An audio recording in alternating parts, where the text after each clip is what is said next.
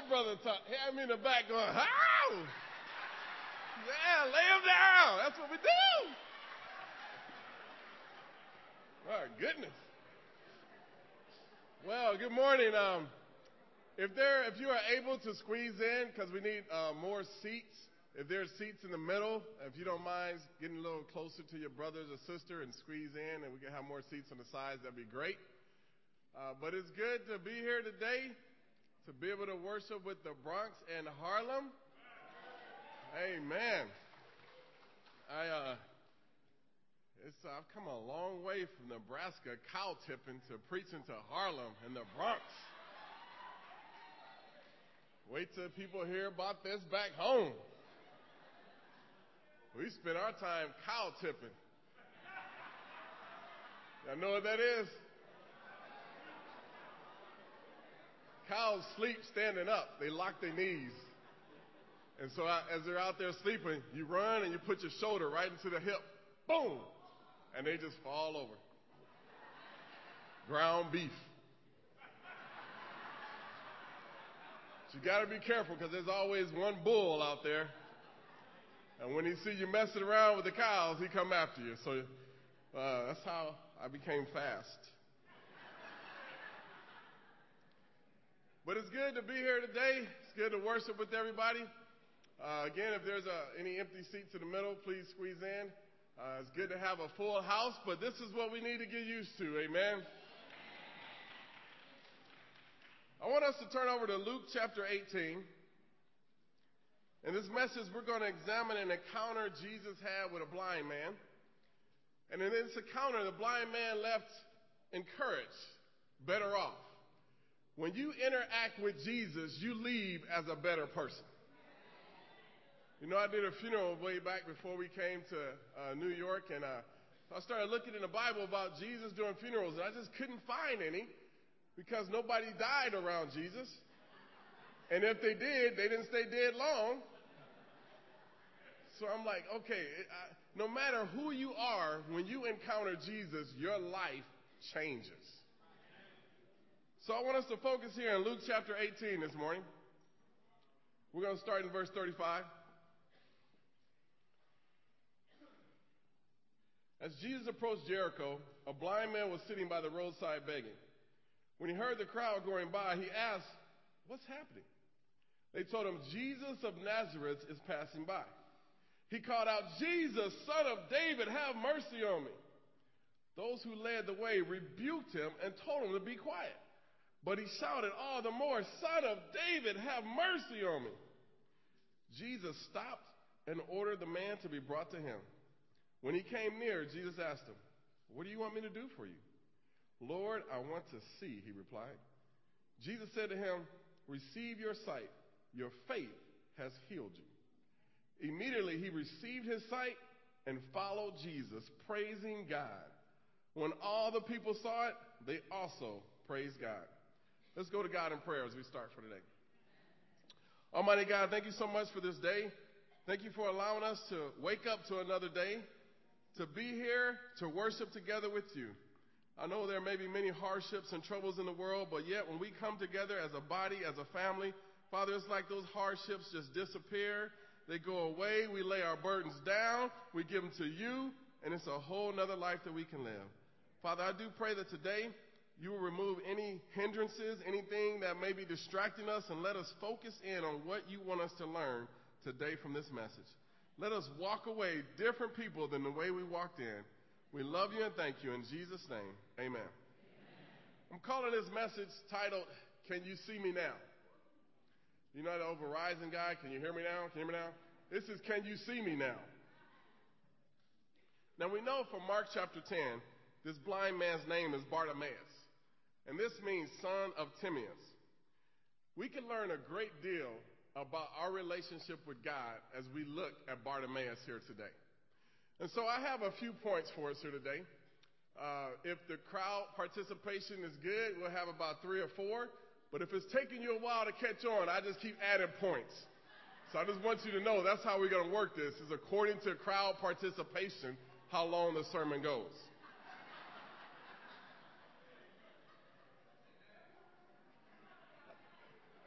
One of the brothers came up and gave me a bottle of water earlier. As I said, I always drink a lot of water before my sermon. That way the sermon has a time limit on it because I'm going to have to use a bathroom in about twenty minutes. So he brought me here. I want you hydrated, brother.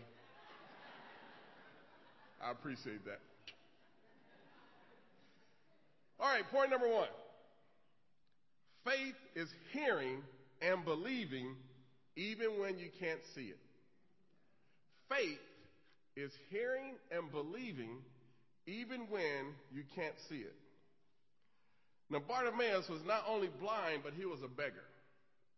Now, most people that are blind can lead a productive life. But back in Jesus' day, they didn't have the Disabilities Act. They didn't have all the things that people today may have if they have a blindness with them. You know, we see a lot of people begging in the world. They may just be standing outside of a store waiting for you. You know, there may be people standing on a corner with a sign. You know, before we came up here, there was a guy, probably the most honest beggar I ever seen. He had a sign that says, "Why lie? I need some wine." And he had a sign out there. And I looked and I thought, well, at least you're honest. He said, "You got any money?" I said, "I'm moving to New York. I need every penny I got." Nope.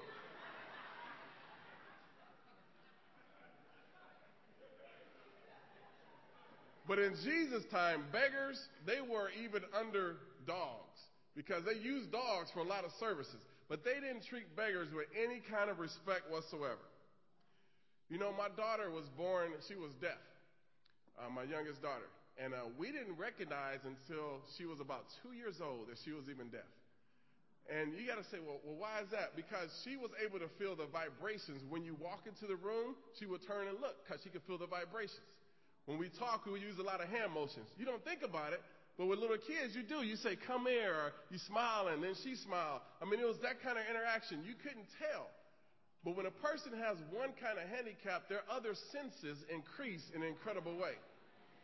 She went from being deaf, and now she has cochlear implants she can hear, thank God. But they were telling her, "You won't be able to walk normally because without being able to hear, your balance is off." But now she was dancing for the Kansas City Ballet. I'm just like, the doctors don't know God. So here we have Bartimaeus. He's sitting there by the roadside, and he hears all this commotion going on. Now here it is. You got the cows out there. Mm-hmm. You got sheep out there. Bah. Donkeys. Mm-hmm. You got people talking, blah, blah, blah, blah. You got all this noise, chicken, whatever chickens do. You got all this noise going on. But there was something different about the noise this day. He couldn't see it, but he heard something a little different. So he said, "What's going on?" And they said, "Jesus of Nazareth is coming." He said, "Whoa, I may not be able to see, but I heard about Jesus. I heard of some of the miracles he did. I heard how he raised people from the dead. I heard how he helped other blind people get their sight." He said, "This is my chance for my life to change because Jesus is coming this way." So he says, "Jesus, Son of David, have mercy on me." So you may not be able to, to see Jesus, but you've heard of the miracles Jesus has done. You have seen actual miracles in people's lives here around you that Jesus has done. The question is, has that increased your faith? It increased his faith so much. He didn't even see the things we've seen. Here's a blind man with so much faith in Jesus that he screamed out because he knew what Jesus could do and how Jesus could change his life. So it says in verse thirty-eight, he cried out, "Jesus, Son of David, have mercy on me." Now, the term Son of David was one reserved for the Messiah, the King. So he wasn't just asking for help. He's proclaiming, "Jesus, you are the King of Kings. You are the Messiah. Have mercy on me. I need you in my life." So it wasn't just a plea for help. He was making a confession of who Jesus really was. Faith is the first step in order for you to receive mercy from God. We've got to have faith if we want to receive mercy from God. That faith can change your life's situation. No matter how you came in church today, if you walk out of here more faithful, your life is going to change. Your life is going to be different. Faith isn't just believing that God exists, it's acting on that belief. See, like Bartimaeus, none of us saw Jesus physically with our eyes, but again, we've heard of him. We've heard of things he's done. And because of that, we can trust him with our lives. See, I don't just believe Jesus was born in Bethlehem and died thirty-three years later. No, I believe he can change my life also. See, we shouldn't just believe that the resurrection, Jesus rose from the dead. Yeah, that's true, but you need to believe that he's living in you now. It's not just that he rose from the dead, but he's alive inside of you.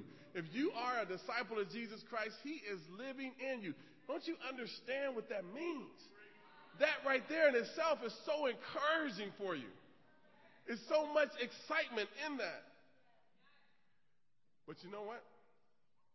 Even though Bart was blind, we are blind until we come to Jesus. He was physically blind, but we can be blind too until we come to see Jesus. But there's somebody out there who wants you to stay blind to Jesus. That's called the devil. Keep your finger in Luke, but let's turn over to Second Corinthians chapter four. We're going to come back to Luke, but look at Second Corinthians chapter four, verse four.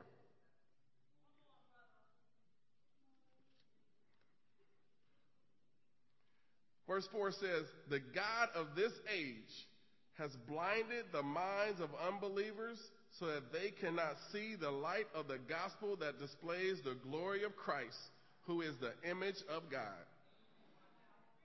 See, Jesus is saying, I want you to go to church today, worship Harlem and Bronx together, and I want you to understand how much Jesus loves you. That's what God is saying to you. So you can understand the time right now. That means class is in, right? That's not a fire alarm, is it? See, it's time to listen to what Jesus is saying.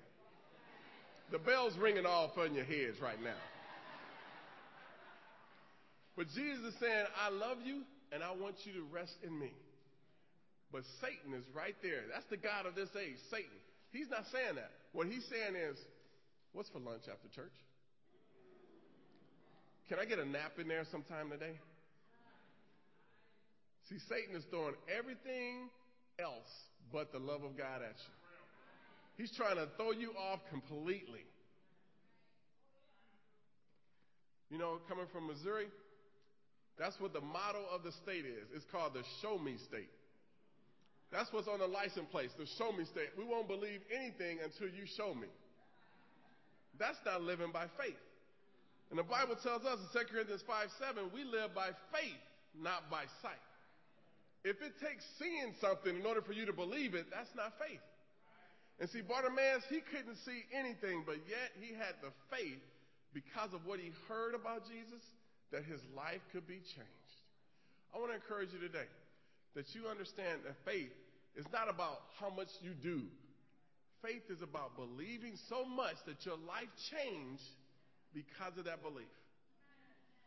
The second thing I want to talk about. Did you get the first point?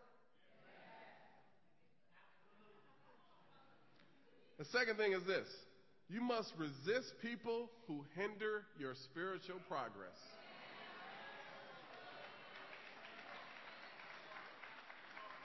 You must resist people who hinder your spiritual progress. When Bartimaeus cried out, "Jesus, have mercy on me," the people didn't say, "Way to go, Bart." No, they said, "Why don't you shut up? You're getting on my nerves. Be quiet." They rebuked him for calling out to Jesus. You know what? When you find yourself calling out to Jesus, making commitments, making a, a difference, not everybody's going to be happy around you. They're going to try to keep you down sometimes. They'll try to insult you. It's amazing to me how many people cuss in New York, but I'm going to tell you what happened. I'm out and about. I'm talking to people, "Hey, we just moved here." They're like, "What in the blank make you want to move here?" Because I'm a minister. "Oh, praise God."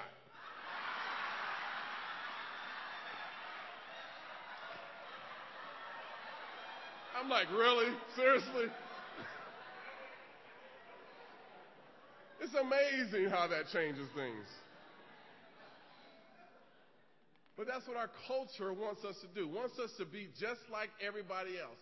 because that makes them feel good. But when you stand out as a Christian, it makes them feel guilty, and they don't like that.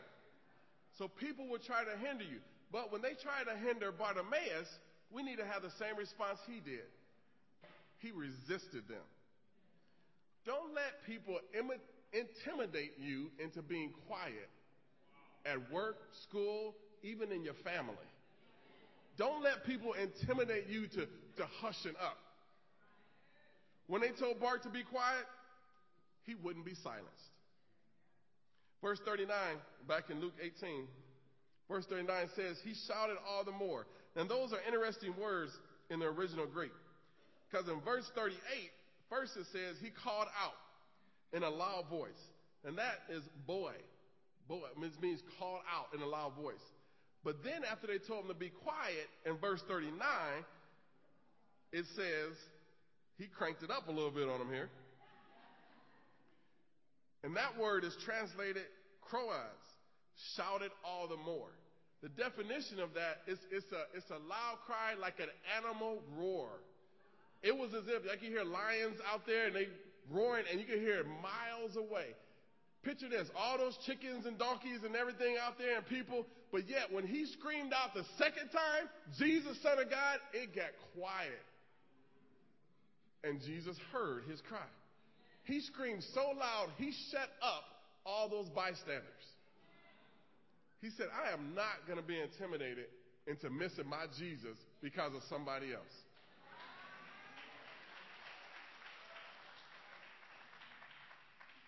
So Jesus, he said, have mercy on me because he shouted so loudly. You know, in the eighteen hundreds, uh, Methodists were often called shouting Methodists because they're a lot more emotional in their worship than the Baptists.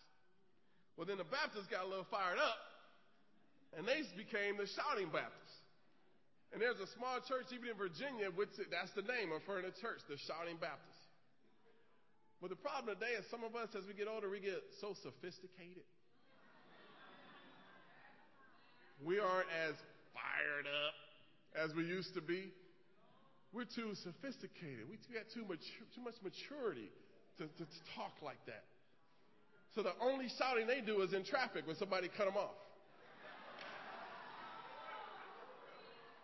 You got to ask yourself, do you really express yourself in the congregation on Sundays as if you're going to heaven? Some people do. I'm not saying everybody does it. But you got to realize, we're talking about your eternal salvation. We're making points about how much God loves you, how God desires you to grow, how much God wants you to have faith. He wants to bless you. And do we sit there and be like, okay, that's great. I mean, seriously, if it was a Bruno Mars concert, you'd be clapping more than that. Bruno, Bruno, yes, Bruno.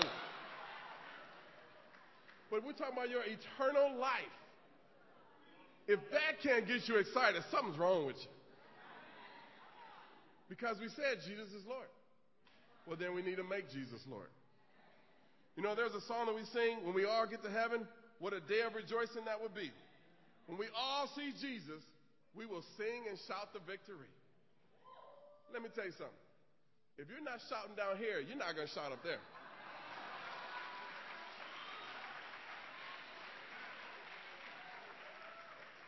Bartimaeus did not let the crowd intimidate him. I can look out and tell there's some of y'all that it's just you just you just you just wants to come on out of you. You just want to you just want to go ahead and do it.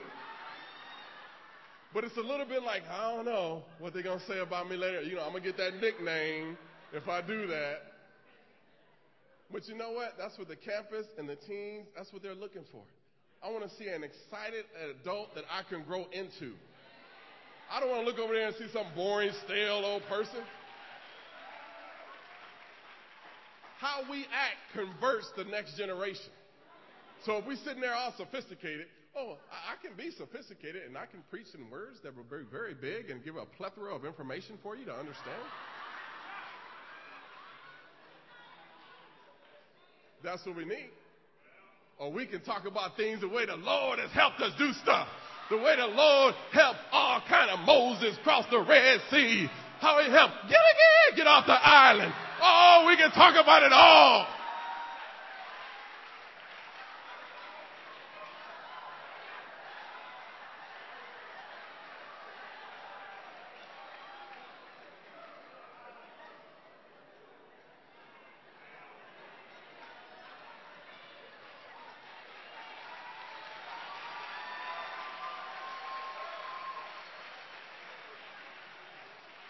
We cannot let anybody intimidate us because we've already won the victory. You already have the crown on your head. So we need to walk around like champions for the Lord and not like we've been defeated in Christ. My third point is this. I done went from ten to five now. We're down to five points. We're doing good, y'all. My third point is this. Jesus is never too busy to pause and help you. Jesus is never too busy to pause and help you. Again, in Luke eighteen, verse forty, Jesus stopped and ordered the man to be brought to him. When he came near him, he asked, "What do you want me to do for you?" Now, by the way, that instruction has not changed. Jesus is still asking us to bring people to him today. That wasn't just for the Bibles back then, for us today. We need to ask people. We need to bring people to the Lord. Not just the church, but to study the Bible with them, to help them come to know Jesus. At this point, Jesus was headed for Jerusalem to die for the sins of the world. And you got to understand, he knew. He already knew what was going to happen. He knew, I'm going there. I'm going to be persecuted. I'm going to be flogged. I'm going to be spit upon. I'm going to be crucified. But he was on a mission to go there and to die for his Father. And on this mission, here's this one guy that's yelling out, "Help me." And even though he had so much to do, he paused. And he helped the man.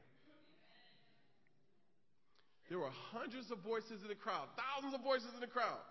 But there was one calling out to him that day that made him pause.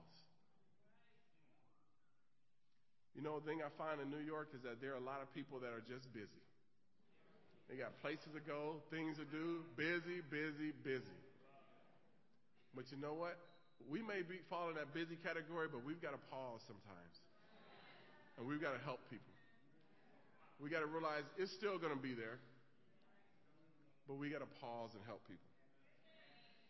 You know, on another occasion in Matthew chapter nine, Jesus was on his way to Jairus' house because his daughter was sick and dying. And he was walking through a crowd. And there were so many people, they were just pushing up against him and jostling him back and forth and pressing up against him. But then in the midst of all that, there was one woman that touched him. And because she had been bleeding for twelve years and no doctors, nothing could cure her, she believed with her faith that if she just touched Jesus, that would be enough to cure her. So she touched him. And he said, "Who touched me?" And here's the disciples. "Oh, Jesus. All these people here. How we know who touched you?" And there's Thomas sitting over there. "I doubt if anybody did, Jesus." But he said, "I know, power has left me. Somebody touched me." So even though he had all those people around him, that one person, touch of faith, he recognized it. So you may think in a larger scheme of things that you may not be that important. You're just one of billions of people on the earth. Our planet is just a small rock in this whole universe. You know, the sun is burning ninety-three million miles away, provides a gravitational pull that keeps the planet in orbit. But that same sun can warm your face on a cold day. Because that's how God designed it. In the midst of taking care of everything else, he still can look down. You get a, get a, get a view from space. You see the earth, and then you look down to the clouds. You see the continents. Then you look down, you see North America. Then you look and see where we are in New York. Then you keep looking on down, and he's seeing you right now, sitting where you're sitting. And he said, "I will pause in spite of all I got going on to help you." God is bigger than any challenge we face today, tomorrow, or in the future.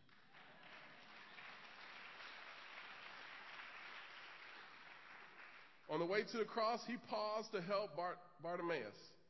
And whatever else he was doing in the universe that day, he put it on pause. Look in Psalms forty-six. We're going to come back to Luke, but look in Psalms forty-six, verse one.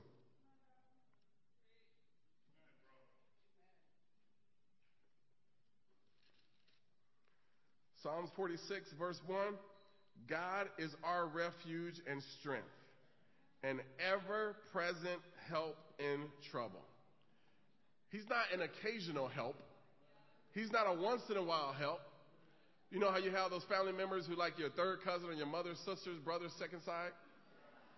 He's not that far down. He said, I'm an ever-present help in trouble. See, there's no reason why we should not be excited, happy, and faithful. Because God said, I will always be there for you. An ever-present help in trouble. Amen? Amen? Fourth point is this. You must admit your need in order to be changed. You must admit your need in order to be changed. Back in verse forty-one, Luke eighteen, verse forty-one.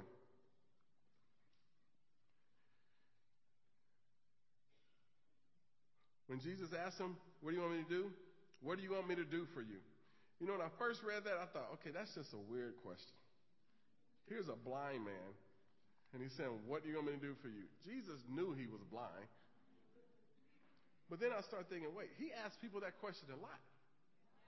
You know, in John five, the man at, at the pool of Bethsaida, he's like, do you want to get well? He was paralyzed, so he asked him, well, what do you want me to do for you? Do you want to get well? He asked these questions. You know why? Because I believe Bartimaeus, he had a pretty simple life. He got accustomed to just sitting there begging, and people just give him handouts. You know, sometimes we can get in a, in, in a position where we just... We don't want to take people for granted, but we just get accustomed to people giving and giving and giving, and it just feels good. That just becomes the way of life. You know, they say beggars can't be choosy, but Jesus gave them a choice. He asked them because he wanted Bartimaeus to admit his point of need and to confess that he believed that Jesus could change it. He asked him, what do you want me to do for you? So Bartimaeus could admit, hey, I need help. I, I want to see. And I know you can help me to see. I mean, after all, when Jesus said, what do you want to do for me? What do you want me to do for you? Bartimaeus could have said, you know, uh, could you give me the number of a good eye doctor? He could have said something very generic like, uh, bless me, Lord. Or he could have, again, went religious on him and, in the warmth of this day, could you beseech upon me blessings? Which, you know what? That's how we are sometimes. We don't always want to get specific.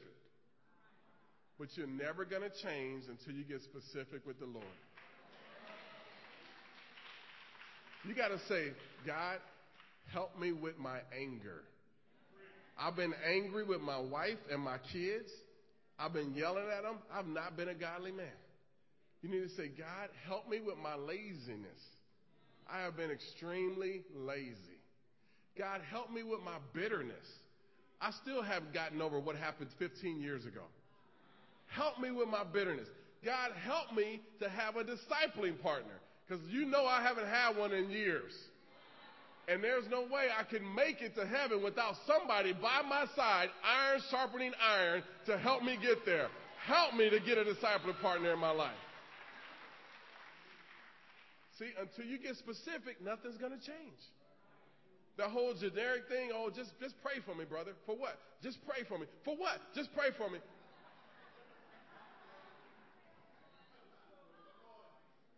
For what?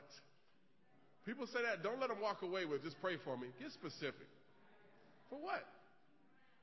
Well, I, I don't know. Just pray in general. Hold on. Let me pull your wife over here. We'll see what we need to pray for you about.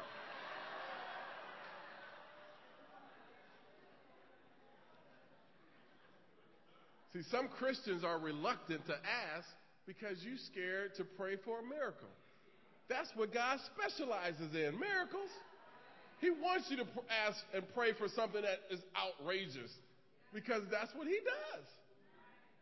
It is so important for us to realize that that is something we must admit where we are if we're ever going to change. And then fifthly and finally, oh, I like this point. This is a good one here. Mm-hmm, mm-hmm. When you see the face of Jesus, you'll follow him anywhere. When you see the face of Jesus, you will follow him anywhere. without touching Bartimaeus. Bartimaeus received his sight. Jesus said, I see your faith, Bartimaeus, and that's enough. You know, he had several encounters with people that were blind, and Jesus healed them. Let me take you back here. For one man, he touched them, and his blindness went away. Another man, he touched him, and things got blurry, so he touched him again a second time, and his blindness went away. A third time, there was a man, he spit in the ground, made some mud, put it on his eyes, and said, go wash to the pool of Siloam. I cry about it, too. He said, do it. And then Bartimaeus, he didn't have to say anything. He, his word was enough. He didn't have to touch him. He just said, hey, your blindness is gone. You're good because of your faith. Now, this shows us something here. He did four different methods of helping a person achieve the same goal. No, God does not work the same way in everybody. He doesn't work like that. The person sitting next to you was changed in a totally different way than you may be changed. And this is what we got to embrace. There's not one set way for God to work and to change somebody. If we had off, see, that's how denominations start. Because they say, this is the only way you can do it. You know what? If we had all four of those guys, it'd be four different churches by next Sunday. It'd be the one-touch church, touched him once. The two-touch church, touched him twice. The Word of Faith church, he just told Bartimaeus. Then the spit in your eye church over here. Now, if I knew spitting in my face would get me to heaven, boy, you better bring it up from here.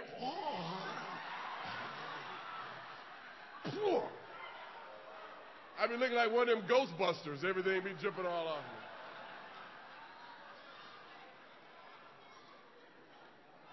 me. But some of us are too sophisticated to be spit on. That's just gross.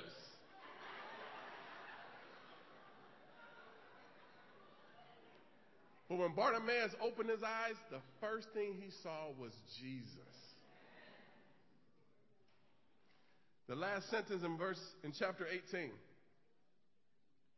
verse forty-three, it says, immediately he received his sight and followed Jesus, praising God. When all the people saw it, they also praised God. You know what? We got to remember, when Jesus left here, he was going on his way to Jerusalem and the cross. I wouldn't be surprised if Bartimaeus was one of those disciples at Pentecost sitting up in that room when everything happened. He said, hey, he followed Jesus, and Jesus was going to die, and he followed him because he had healed him. You know he was still with Jesus to the end. And here's a lesson for us. When you see the face of Jesus, you'll follow him too. See, that's what this is about. If you're here visiting with us, I didn't even tell you my name because my name isn't important. You can go home and talk to somebody. I went to church today. Whoa, whoa. Who was the preacher? I don't know, but he talked about Jesus. That's all this church is about, Jesus. It's not about people or what we can do. It's about Jesus. When you cry out to Jesus, he can and will change you. Look in Second Corinthians four, verse six. Second Corinthians four, verse six.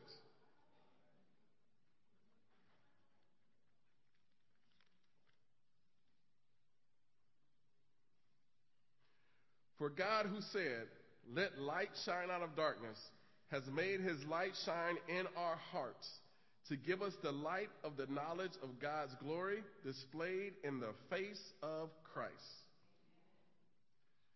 You don't need physical eyesight to see Jesus. In fact, people who are physically blind can often see more spiritual truths than those that can see. Let me share a story with you here. A true thing.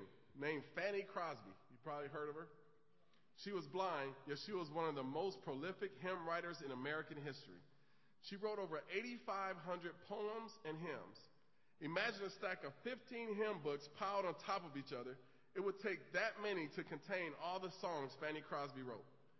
Some of her more familiar hymns include To God Be the Glory, Blessed Assurance, and Jesus Keep Me Near the Cross. Fanny wasn't born blind. When she was six weeks old, she developed a cold. A man posing as a doctor put on poultice soaked with powerful medicine over her eyes. This treatment damaged her eyes and she became blind. But Fanny refused to be bitter or angry about her blindness.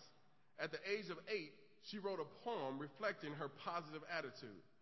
Oh, what a happy soul am I, although I cannot see. I am resolved that in this world, content I will be. Fanny Crosby could see things most of us can't. She glimpsed the glory of the greatness of God, and she looked forward to the time when she would see Jesus. Some of her best lyrics include, In the cross, in the cross, be my glory forever, till my raptured, ransomed soul shall find rest beyond the river. Some music editors changed a few of Fanny's original words so the songs don't offend people who don't believe in the rapture. But Fanny was looking forward to the time when Jesus will return and rapture the church and will be transported out of here. Another familiar lyric written by Fanny is from the To God Be the Glory. Great things he has taught us, great things he has done, and great are rejoicing through Jesus the Son. But purer and higher and greater will be our wonder and transport victory when Jesus we see. Fanny had wonderful insight because of her blindness. An interviewer once commented to her, I think it is a great pity that God did not give you sight when he showed you so many other great gifts. Fanny replied, do you know that if at birth I had been able to make one petition, it would have been that I should be born blind? Why? Asked the surprised interviewer. Because when I get to heaven, the first face I want to see is that of my Savior, Jesus Christ.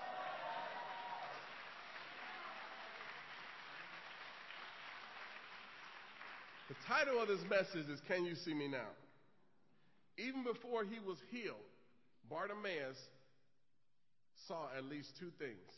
One, he saw his need. Two, he saw his opportunity in front of him. You got to remember, the bystanders told him Jesus was passing by.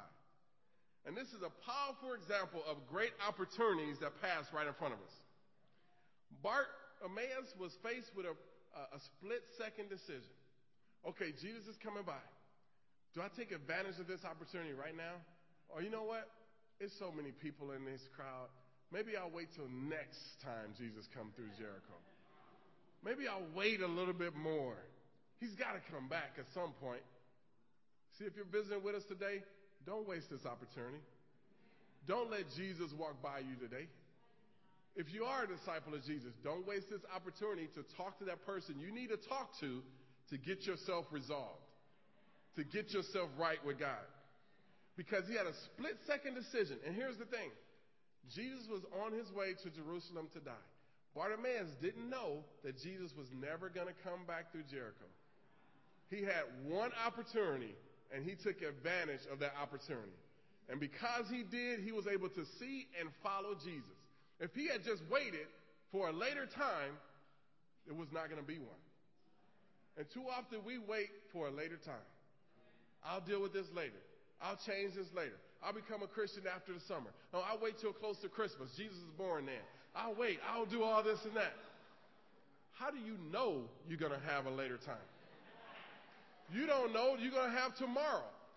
You need to decide right now, I need to do whatever it takes to make sure I don't walk out of this building not changed. That I walk out of here resolved. I walk out of here more faithful than I came in. Because of this blind man who was so low on a totem pole, they thought dogs was better than him. And all he had done was heard about Jesus. How much more faith should I have because I've seen miracles done? I've heard about Jesus, and I get to experience him every day of my life because he is an ever-present help in trouble. I love you, and to God be the glory. Amen.